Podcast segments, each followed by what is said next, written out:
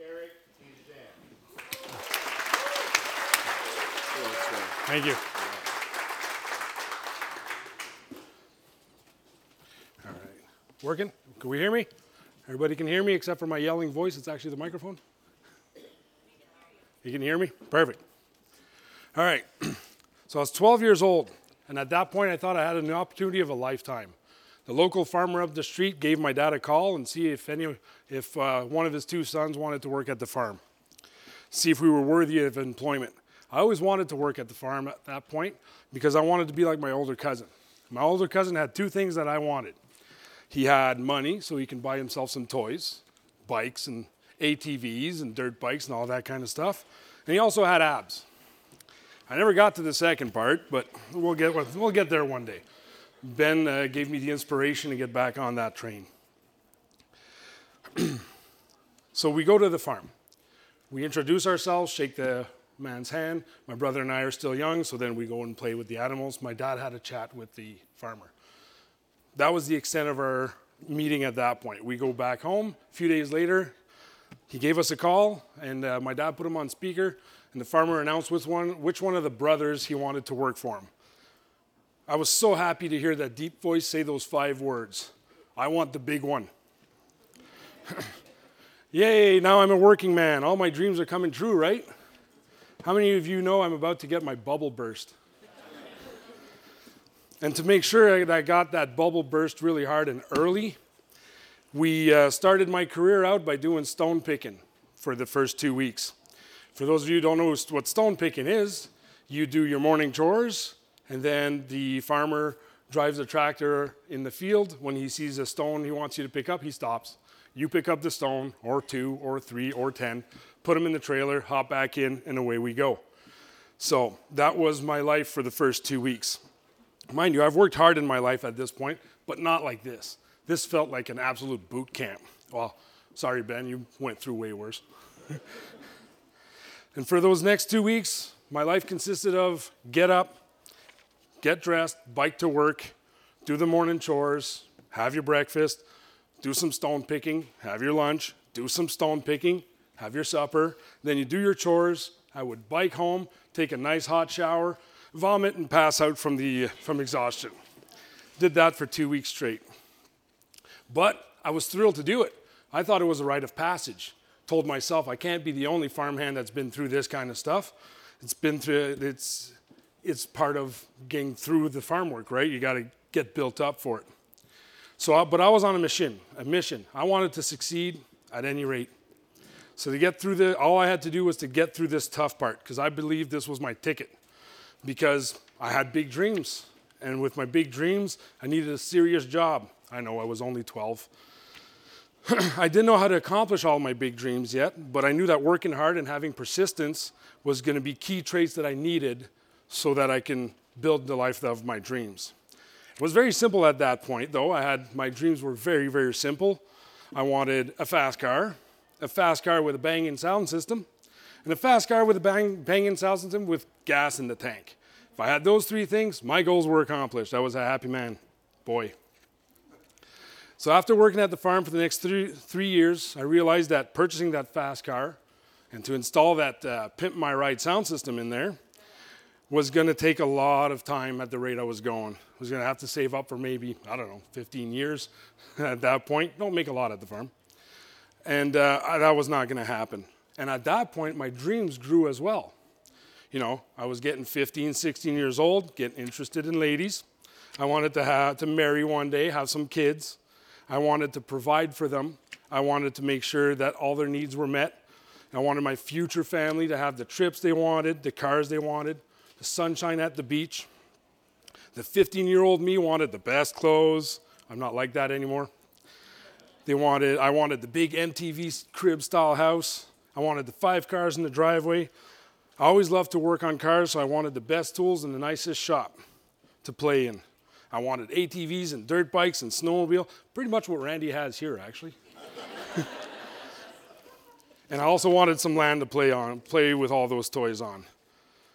But how many of you know that was probably not going to happen as a farmhand at those wages? And at that age, I was already wondering how do millionaires do it? How do they must know something. They must have a recipe. They must have, like Ben mentioned, different habits that we're not aware of. Luckily, my parents were in business and they were open enough to let us see their books at the end of the year. And they, we would went, go through line by line. My parents would explain to us, me and my brother, how business worked. So we got to learn everything from margins and profit spreads, operating costs, employee salary, fuel costs, insurance costs, advertising costs, right? There's a lot, eh? Parts, um, repair costs, and of course, I got the privilege to learn about everybody's favorite subject taxes. Who doesn't love taxes, right? Having, so, having this business education at a young age, paired with the fact that I was already used to working hard, I felt that that gave me a license to dream. And I realized that for me, business ownership was my dream and my runway to take off from. So, I want to talk to you today about the lessons that I've learned while I was building my dreams and the lessons that helped me build me as a man of resiliency in who I am today and makes my dream come true as we're going through. Because a dream only stays a dream if you don't act on it, right? Ben mentioned it earlier. You got to move. So I'll be mostly talking to you through my experience as a business owner because that's what I am. That's what I have. That's for me what has always taken me to the path to my dreams. Uh, the many lessons that I've learned through my business adventure have been instrumental in formulating the recipe that has helped me transform my dreams into goals and my goals into reality. And to accomplish my goals, I always felt that having an open mind when it came to business, I was always ready to learn, not only from people, but from situations as well. Because every, because every person and situation that you encounter might have a lesson in there for you. It's Bill Nye that said, Everyone you will ever meet will know something you don't. There's also Ralph Waldo Emerson said, It's all about the journey, not the destination. So, with that in mind, I will share with you some experiences that I've had in my early stages of my business so that you can see the mentality that I built to overcome these obstacles. That's where I've gotten to where I am today. I will enumerate which lessons that I drew from the situations and how they helped me grow. Now, I say that I drew from the situations because everybody draws lessons differently from one another. So, hey, if you guys learned something else from my experience, I won't be the judge. Some of the lessons I've learned the hard way. Some of the lessons I learned the really hard way. Some lessons only took one experience to learn, and some lessons had to be repeated a little bit, just a few times. Either way, chasing my dreams for me was, is a wild and exciting ride. So if you have a business or you're planning to start something soon, maybe I will resonate with you. If you don't have a business but you're looking but you're still chasing your dreams, I hope I resonate with you as well. Because if you have a business opportunity in, in mind, or promotion or career that you're looking at, or you simply just want to do something or own something and get something started, you might as well learn as much as you can on the subject. All the information is out there. Ask a local business owner that has that similar business, ask someone who works there, get books on the subject. That happens. no worries. We'll blame it on the bad wires. you can Google it. You can watch YouTube. You can watch YouTube videos on it, uh, on the type of businesses you want. It's all out there. Whatever you want to start, there's somebody that's showing you how over there. There's no shortage of information out there. There's a famous quote that I love. Jim Rohn said, "You can do everything. You can't do everything you know, but you should know everything you can do." So do it. Go for it. Try it. There's no do overs. Feel like I'm repeating Ben. It's risky, it's hard.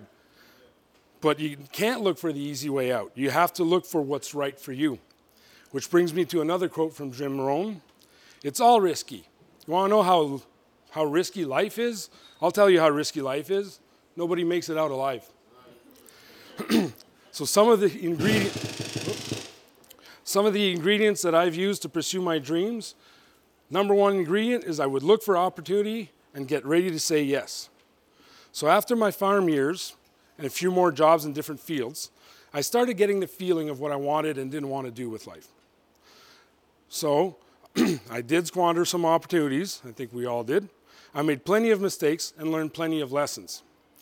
Just for your information, when I say lessons, as you'll see further on in my speech, it's pretty much code for I did something stupid and dangerous, and I survived by the grace of God and here to talk about it today. so, a few years and many lessons later, I knew exactly what I wanted to do. I wanted to be, I wanted to chase my ownership dream, my business ownership dream. Since I was actively on the hunt for a business, for business ideas, I decided to ask my best friend's father a few questions. So my best friend's father, which is which I consider one of my mentors, is a local pop, popcorn making millionaire. He owns a few popcorn franchises around the city I grew up, I grew up in. Yeah, you heard that right. A multimillionaire at making popcorn. it just goes to show you that you have a dream big enough and you're flexible, the opportunity can come in many ways. And he always said, Erick, there's two ways to make money in business. Number one, you do something people can't do. Or number two, you do something people don't want to do. My father, who I also consider one of my great mentors, was also a business owner. He provided services to the municipality close to us. So he provided uh, excavation and trucking for the, for the city. And he's been doing that since I was a child. So funny enough, at this point in my life, I was also working for him on one of those contracts. So why don't I as well look for a service that the city needs so I can provide? So I found one. I was going to open up a business and do some wood chipping services for the city. It's a nice, reliable contract, five years, easy, pretty simple to run. With my background, I was definitely able to take care of that equipment without any problems. It was a very nice contract because the city provides you with a list of, work on a daily basis. The city doesn't run out of work. The city takes all the available holidays and long weekends. The city always pays their bills, and so you won't be chasing your money. So that's a great and easy way to start a new business. So I ran the specs, I wrote the business plan, I found all the new equipment that I needed uh, to adhere to the contract. I added all the list of expenses up. I took the certification classes needed for that specific contract. I found a lender that would give me a loan so I could purchase all the equipment I needed. Luckily, while I was still working for my father on the other contract, one of my friends and coworkers, which happens to be a city supervisor, told me, Erick, I'm going to put a nice little piece of paper on your table. I'm going to put it on here for two minutes. You can't take notes and you can't take pictures. And at the end of the two minutes, you'll never see that piece of paper again. I was curious. All right, what did he just put in front of me? I look at the piece of paper. It was all the contractors for the city and all their prices. So I knew on the next bid what I had to do. So I had all the information needed to start my new business for nice and smooth running. So I know what you guys may be thinking. Why are we listening to a guy that cheated his way to a new business? There's more to the story. Hang tight. so now I'm ready with my nice new big debt, my nice truck, modified dump truck, a tow behind industrial chipper, all the equipment necessary, all the everything I needed for the contract. So I bid on a nice cushy contract armed with the information that my friend left for me on the table. To be fair, I didn't want to steal anybody's work. There was five pieces of equipment that the city needed, and the previous contract, three contractors were providing those services. So there was plenty of room. I just wanted to move my elbows, wedge myself in there, and have my own little career. That's all I wanted to do. So a midway price range would be fine by me. So the bidding comes in. I set my prices, I double check the forms to make sure they're all filled out correctly because bureaucrats are extra picky. And if you forgot to put it, you forgot to cross your T, no job for you. So, now the waiting game. Five days later, I get news. I'm in second place. Fantastic, right according to plan, right in the middle, got my price, got some work. But wait. The first place bidder undercut us all by a good 20% margin. Not only did he undercut us all, he had all the equipment needed for the entire contract.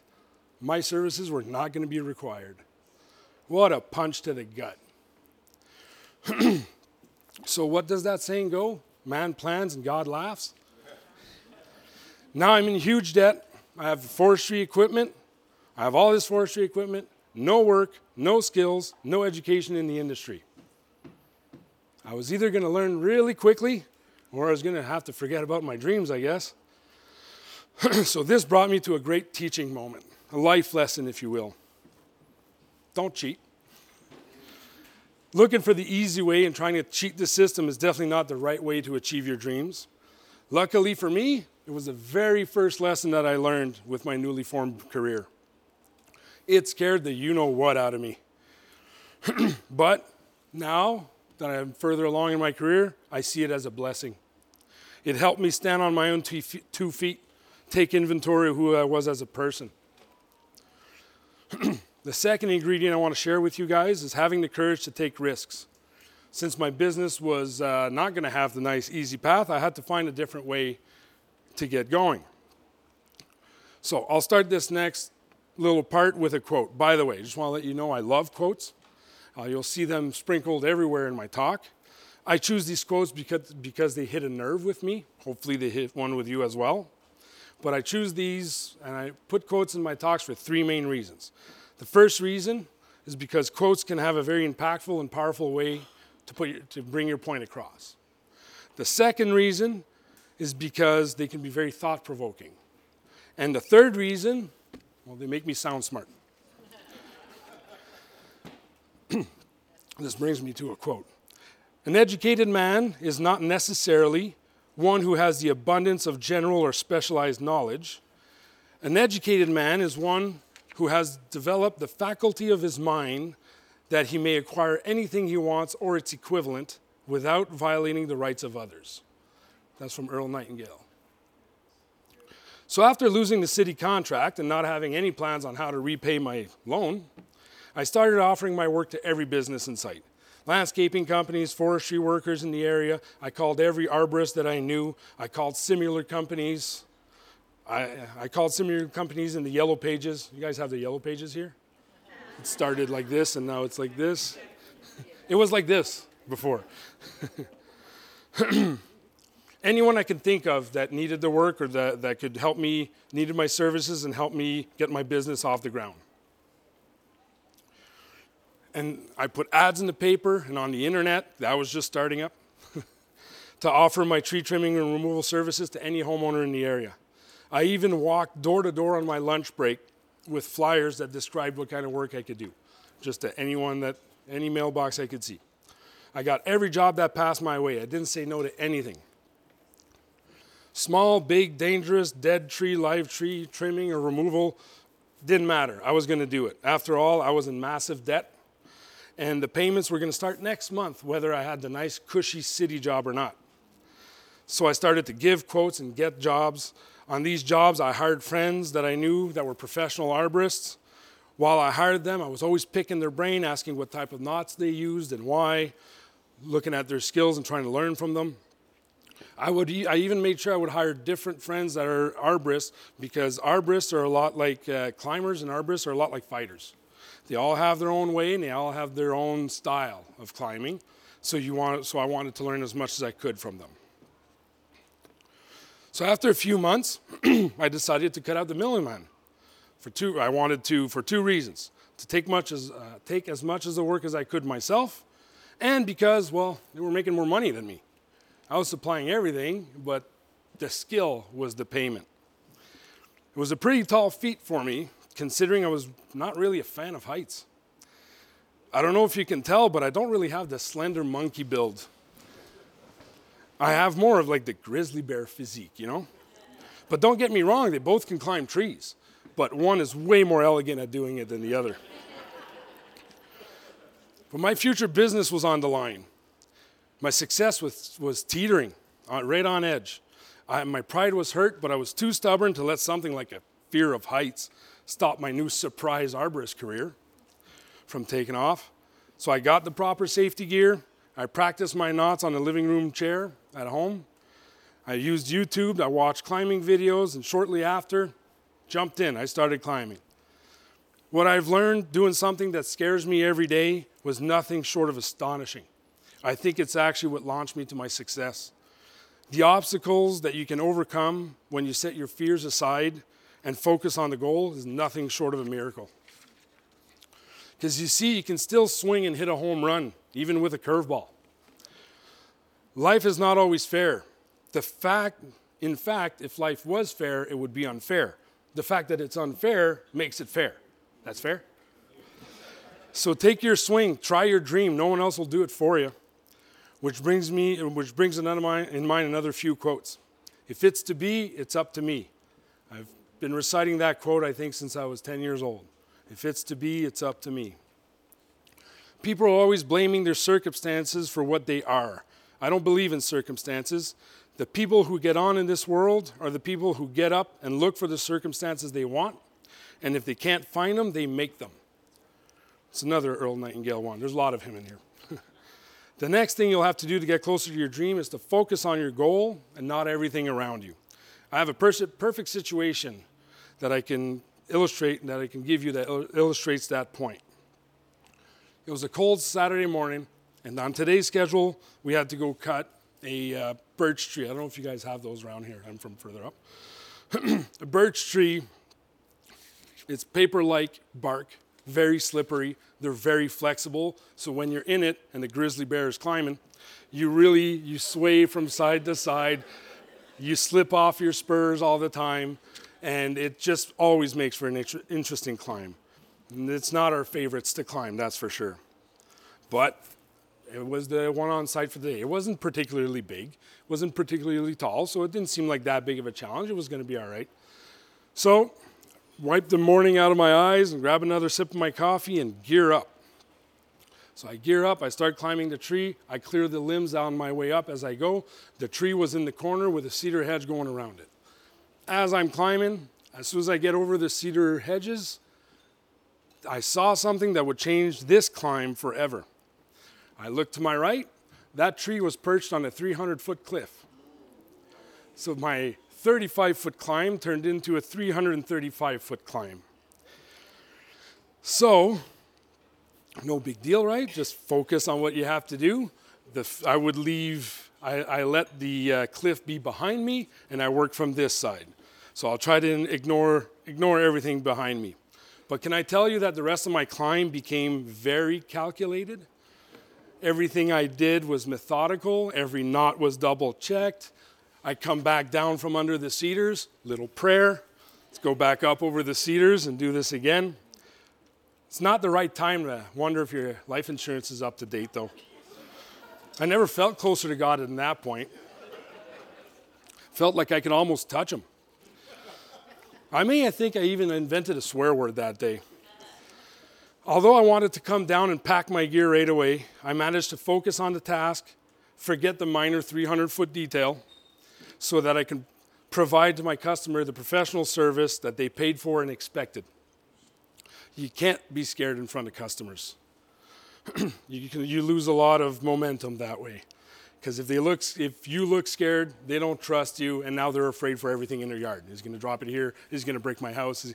So you gotta stop the legs from shaking, climb back up, and finish your climb. That teaching, that big cliff brought me to another teaching moment.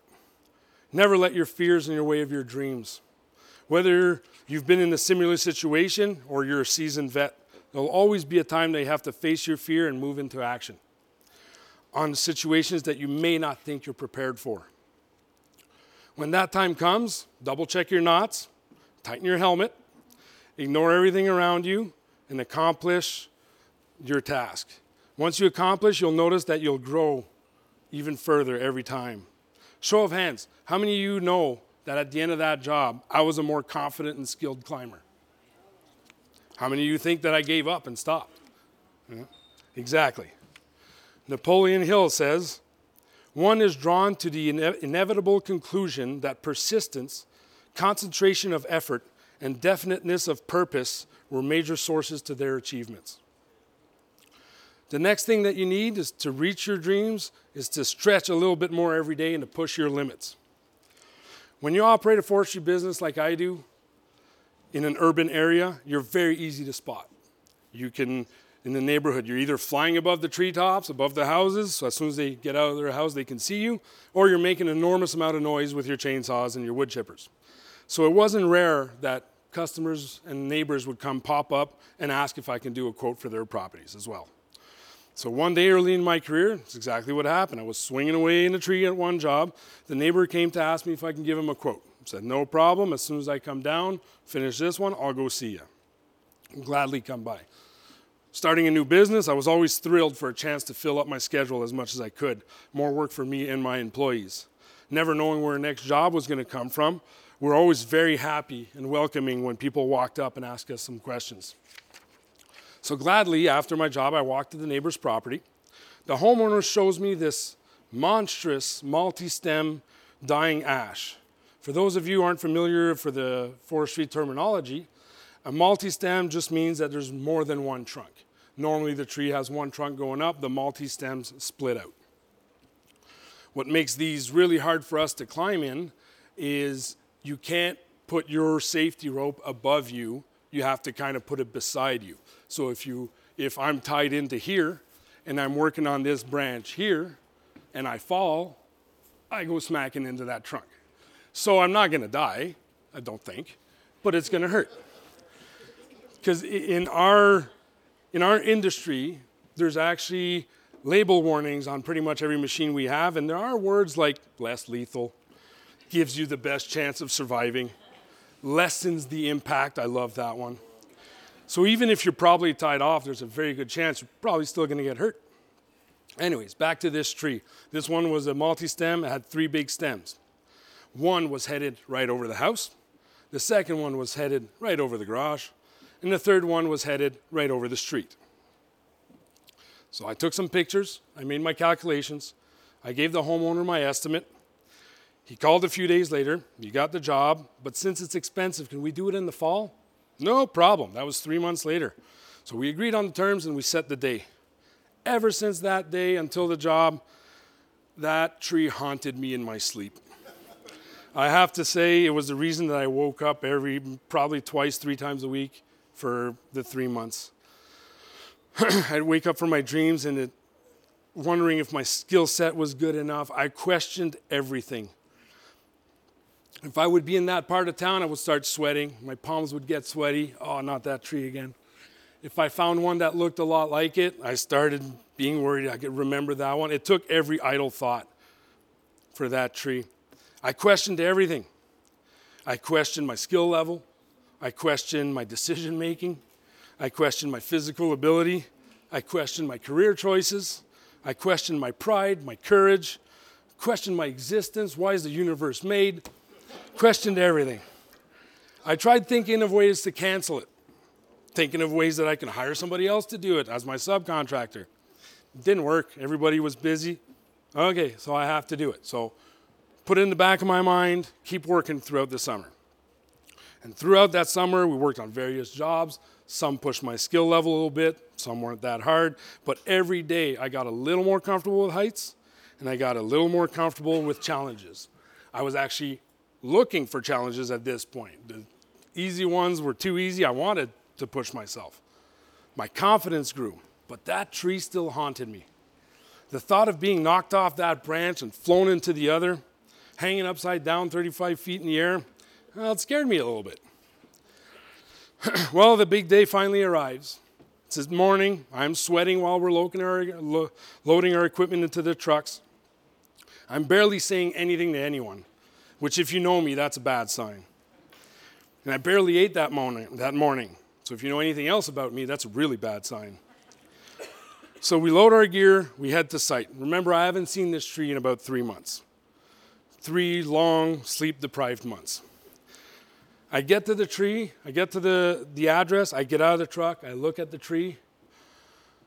I breathe a big sigh of relief. I was going to make easy work of this tree. This is actually, not only was I not afraid of this tree anymore, this was going to be fun. It looked easy.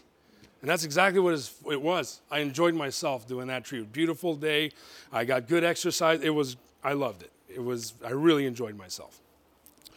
So the lesson from this one is you got to give yourself time to learn.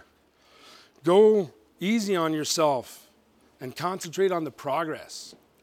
How many of you know that the, that the journey to your dreams probably won't go exactly as planned.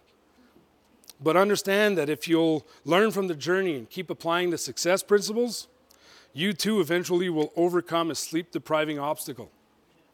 And you'll find to realize that you had nothing to lose sleep over in the first place. Which brings me to my next quote Work never killed anyone, worry does the damage. And worry would disappear if we just settle down and do the work. Another great ability to add to your success toolbox is the ability to get over obstacles, deal with distractions, and rebound harder than the fall. To successfully drive towards your dreams, you'll be, you'll be dealing with distractions and obstacles. That's inevitable. How you deal with these obstacles are key to what drives that success forward. In the first year of owning my business, I accepted a job.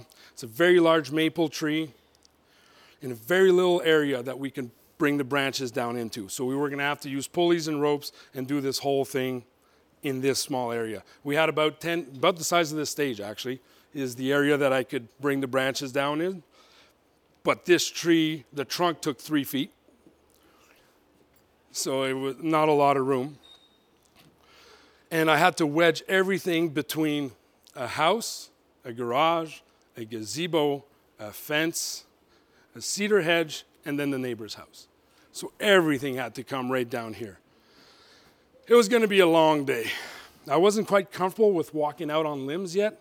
What walking out on limbs is, is you're tied up to your highest point, and since you got your rope, you can literally walk on the limb, get as far as you can so you can maneuver and do what you have to do. I wasn't quite comfortable doing that yet. I didn't get that squirrel ability built yet. so I get, get in the tree, I go tie myself in as high as I could. I walk out to, to so make sure I get more reach. So I walk out to the limb as far as I can go. And I reach my limit. This, this is as far as I'm going. I'll keep working, but I can't walk further. I'm getting a little scared here. So, laying on my stomach on the branch, which you're not supposed to do, you should be standing upright. I grab the rope from my equipment that was going to be controlled by the guys down on the ground to bring the branches down. And I was sleeping on my stomach, so I just kind of flipped it, flipped it on the branch. And then it came back. I tied my knot. I pulled it. Ah, it's not far enough, but I, I don't want to go any further. So I grabbed my saw and I kind of just pushed it with my saw a little bit. Okay, perfect. We're good. Since I'm laying on my stomach, guys, can you bring me up my chainsaw? I don't, I, I don't want to move here. They bring me my chainsaw. No problem. It was, this was definitely not the right procedure and the right way to do this. But I, I was at my fear limit. so, as I go to make my cut, the idea is I'm going to make my cut here. The branch is going to fall down below me. As soon as it's below me, the guys can release it slowly, take control of it, and do what they have to do. That's the plan. What actually happened is the second I finished my cut, the rope got tangled in the, in the top, and the branch that was about this big came right back at me, hit me on the side of the head, broke my helmet, and flew me under the branch. So here I am with the, my ear bleeding, my neck bleeding, my broken helmet on the ground.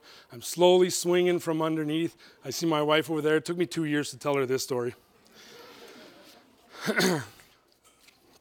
so I'm underneath the tree, and you know, you got time to think when you're down there now. So I got to, I got to thinking about all this, and okay, I got a few lessons that I need to learn from this. The first lesson that I got was that if you don't have the, if you don't have enough courage to do the right thing, put yourself in the proper position for your goal, you're going to get hurt. And I realized that that fall, that fall didn't hurt that much. Actually, my I was had a pretty good harness. It was a good swing under there. So the fall didn't hurt that much. The branch smoking me in the side of the head, that was a different story. I also learned that I had to get back up right away. I had to shake myself off, regain my focus, and conquer this mighty maple today, right now, or else I was never going to be who I wanted to be. So I swung myself back over the branch. They handed me another helmet because we have spares. And I spent the, nine, the next 9.5 hours meticulously bringing down this giant tree in the, in the middle of a small suburban yard. Only, I only have a few scars remaining from that incident, but my pride is not one of them. I proudly finished the day with a sense of accomplishment. I overcame a minor incident, and focused on the result. That just goes to show you you have to be prepared to overcome obstacles and know that big obstacles now will become very minor obstacles later on in your, in your path. A seemingly big problem at the moment, at the beginning of your career, will become a much smaller one later. That reminds me of another few quotes. Every adversity, every failure, and every heartache carries with it the seed of an equivalent or greater benefit. And it's not what happens in your life that makes the difference. It's how you react to each circumstances you encounter that determines the result. Every human being in the same situation has the possibility of choo- choosing how to react, either positively or negatively.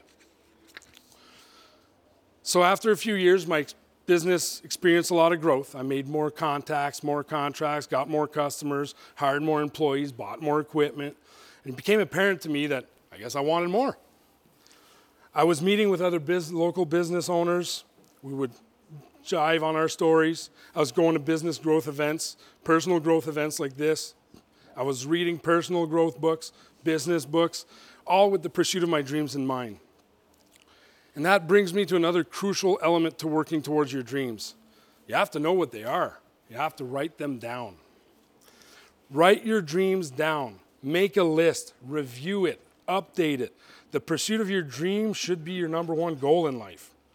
You only live once, you got to make it yours.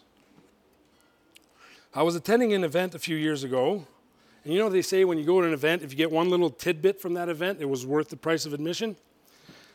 Well, if you take one thing away from me today at the Blue Ridge, at the Blue Ridge, I wish for you to take this little gem with you.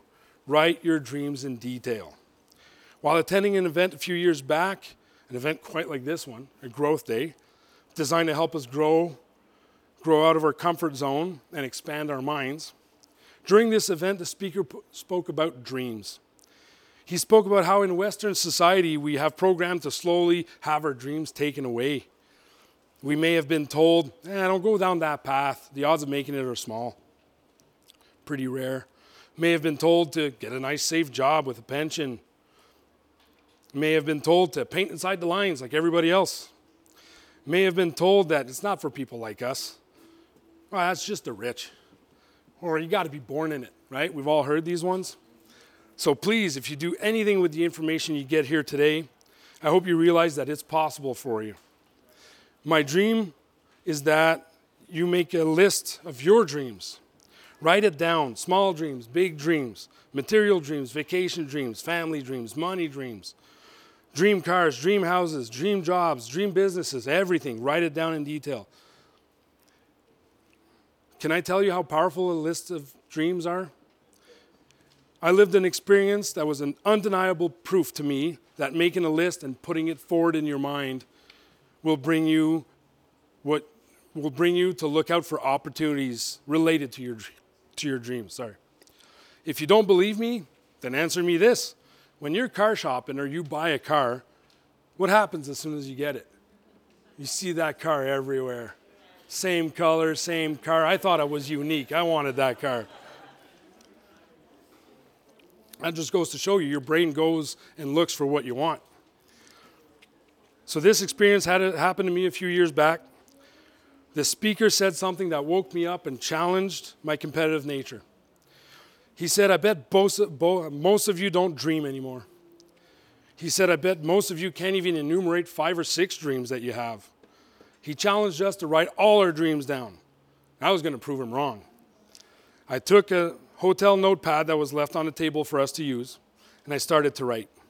Many people have a hard time with this. Not me, I'm a dreamer. You have to become a dreamer. And then you know what? It was sort of fun. I got all these feelings flowing inside me from making this list. Felt like I was making a, I was a kid making a list for Santa Claus. You know when you buy a lotto ticket that has a very very big jackpot, you start talking about all your friends, how I would spend that money, give this to grandma, give this to that feeling. I started to have that feeling while I was writing it down. Some of the dreams I had were old and I completely forgotten about them. And when I would remember one, it would bring back another. It snowballed and I wrote 106 dreams down. And I still have that list today. Well, number 32 on that list was to one day own a golf course. Why a golf course? I don't even play golf. but that was my dream, so I wrote it down. Just to be clear, I never wrote down this dream before because I thought it was a little far fetched.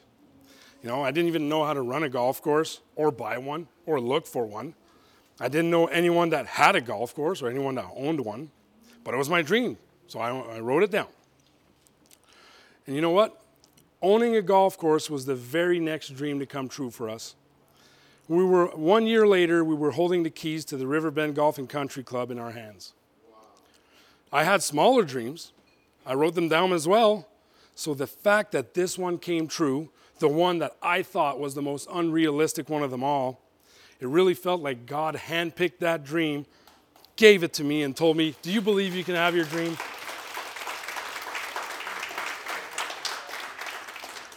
Because dreams don't work unless you take action. The surest way to make your dreams come true is to live them. The more intensely we feel about an idea or a goal, the more assuredly the idea buried deep inside of our subconscious will direct us along the path to its fulfillment.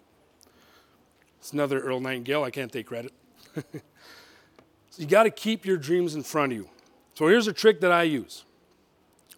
Every night before I go to bed, I relax and I think about everything that I'm grateful for. You have to make room for your dreams every day. So I lay in my bed, I think of everything that I'm grateful for. It could be for that day, it could be for my life in general. I keep repeating that list until I get that feeling inside. That's your frequency. When you get that feeling inside, means you're at the right frequency. Once I hit that frequency, now the fun part. I take a few min- minutes and I live out in my mind my perfect dream day. Not a big vacation, not a cruise, your perfect idle Tuesday if you had everything you wanted.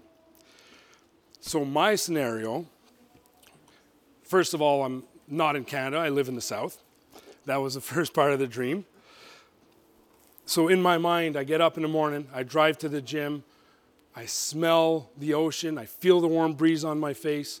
I go to the gym, do my workout, and then head over to my office that doubles as my toy pen, if you will, and my man cave. And I do a few hours of trading, of market trading because I love doing that.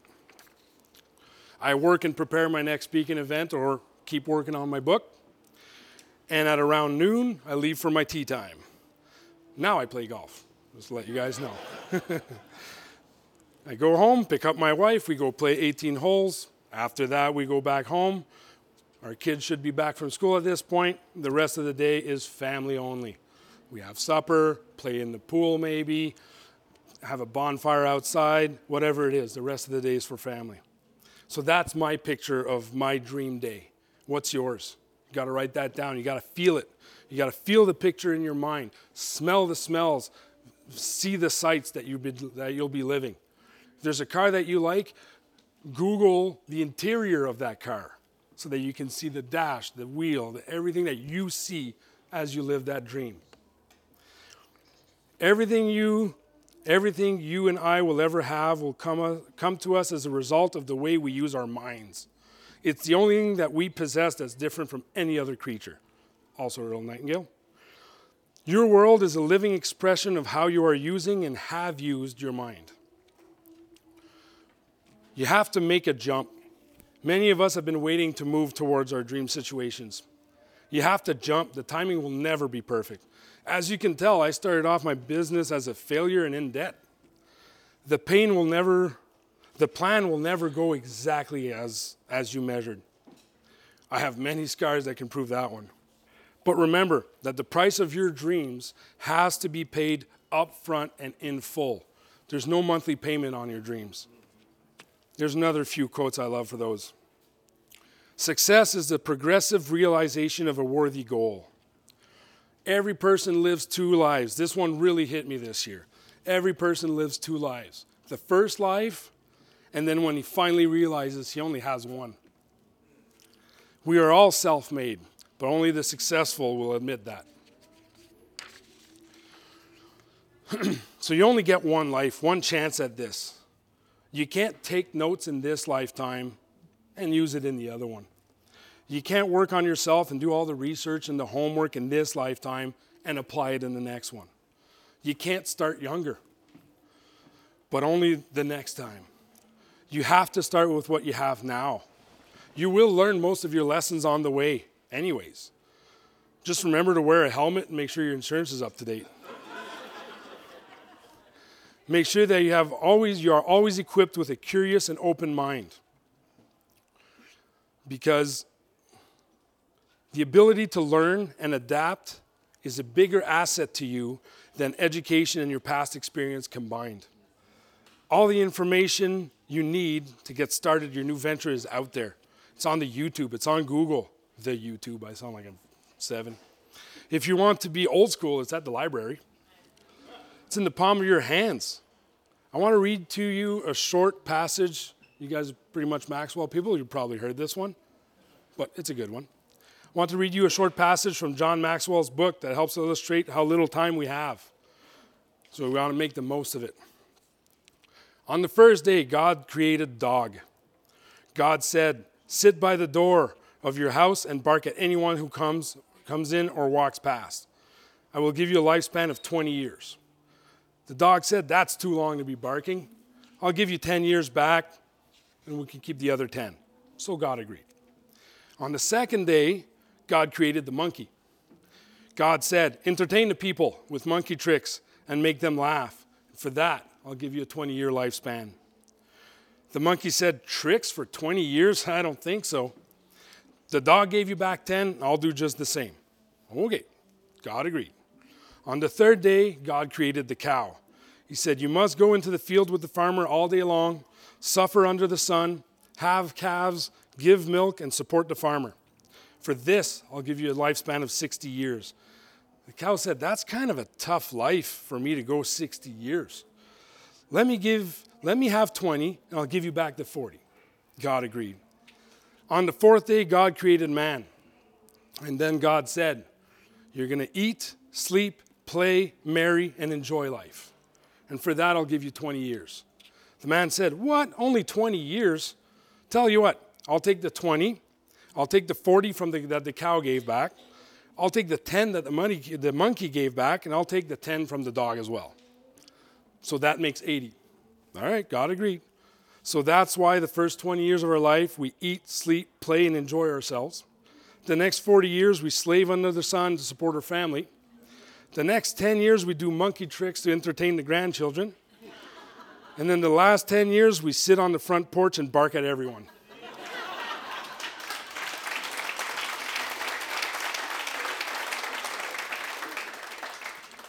I got one more passage from Earl Nightingale, and then I'll have my final thoughts. Earl Nightingale's six tips for successfully getting your dreams. Number one, give yourself a definite goal. Number two, quit running yourself down. Number three, stop thinking of all the reasons you cannot be successful.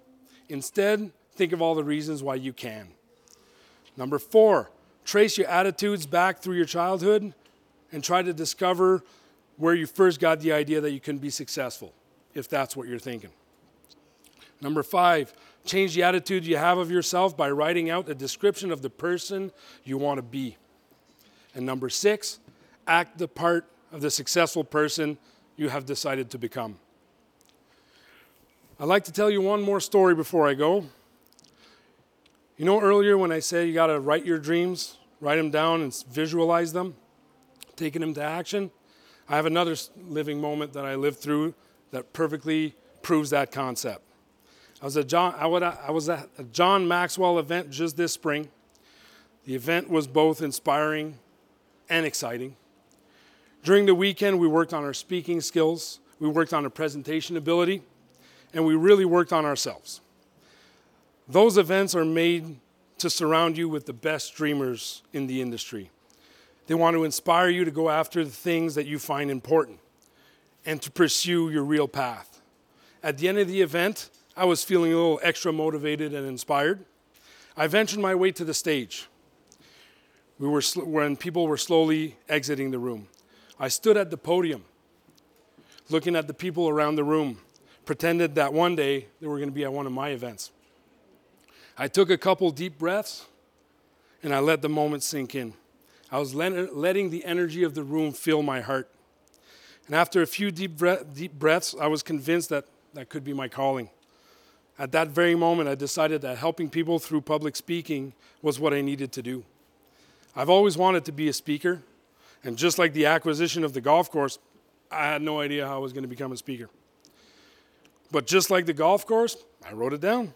I visualized it. I made steps in that direction. So as I stood there, taking another long breath, feeling the power of the room, visualize, visualizing taking the podium in front of a crowd, Randy came up and asked if he could take a picture of me next to the podium. I said, sure. Then we started chatting about what we do and why we're at this event and what we want to do with it. After which, Randy told me that he, he organizes, he wants to organize a growth day today at his vineyard, and he would love it if I would come and be a speaker. He told me that watching me on stage, taken, taken in the moment, it inspired him to reach out to me. I accepted right away. I was trying to keep my cool in front of Randy, but inside my emotions were screaming of joy. And that only goes to show you that in life, if some, sometimes you just take a deep breath and feel the moment, and good things will happen. I want to thank Randy and the whole crew here at the Blue Ridge Winery for putting on this great event for us and for sharing the, for letting me share the stage. And I want to thank you for listening. And I want you to remember the four steps. Write it down, feel it, work towards it, and then live it. And please make sure you take time to enjoy the future you're purposely creating. Thank you.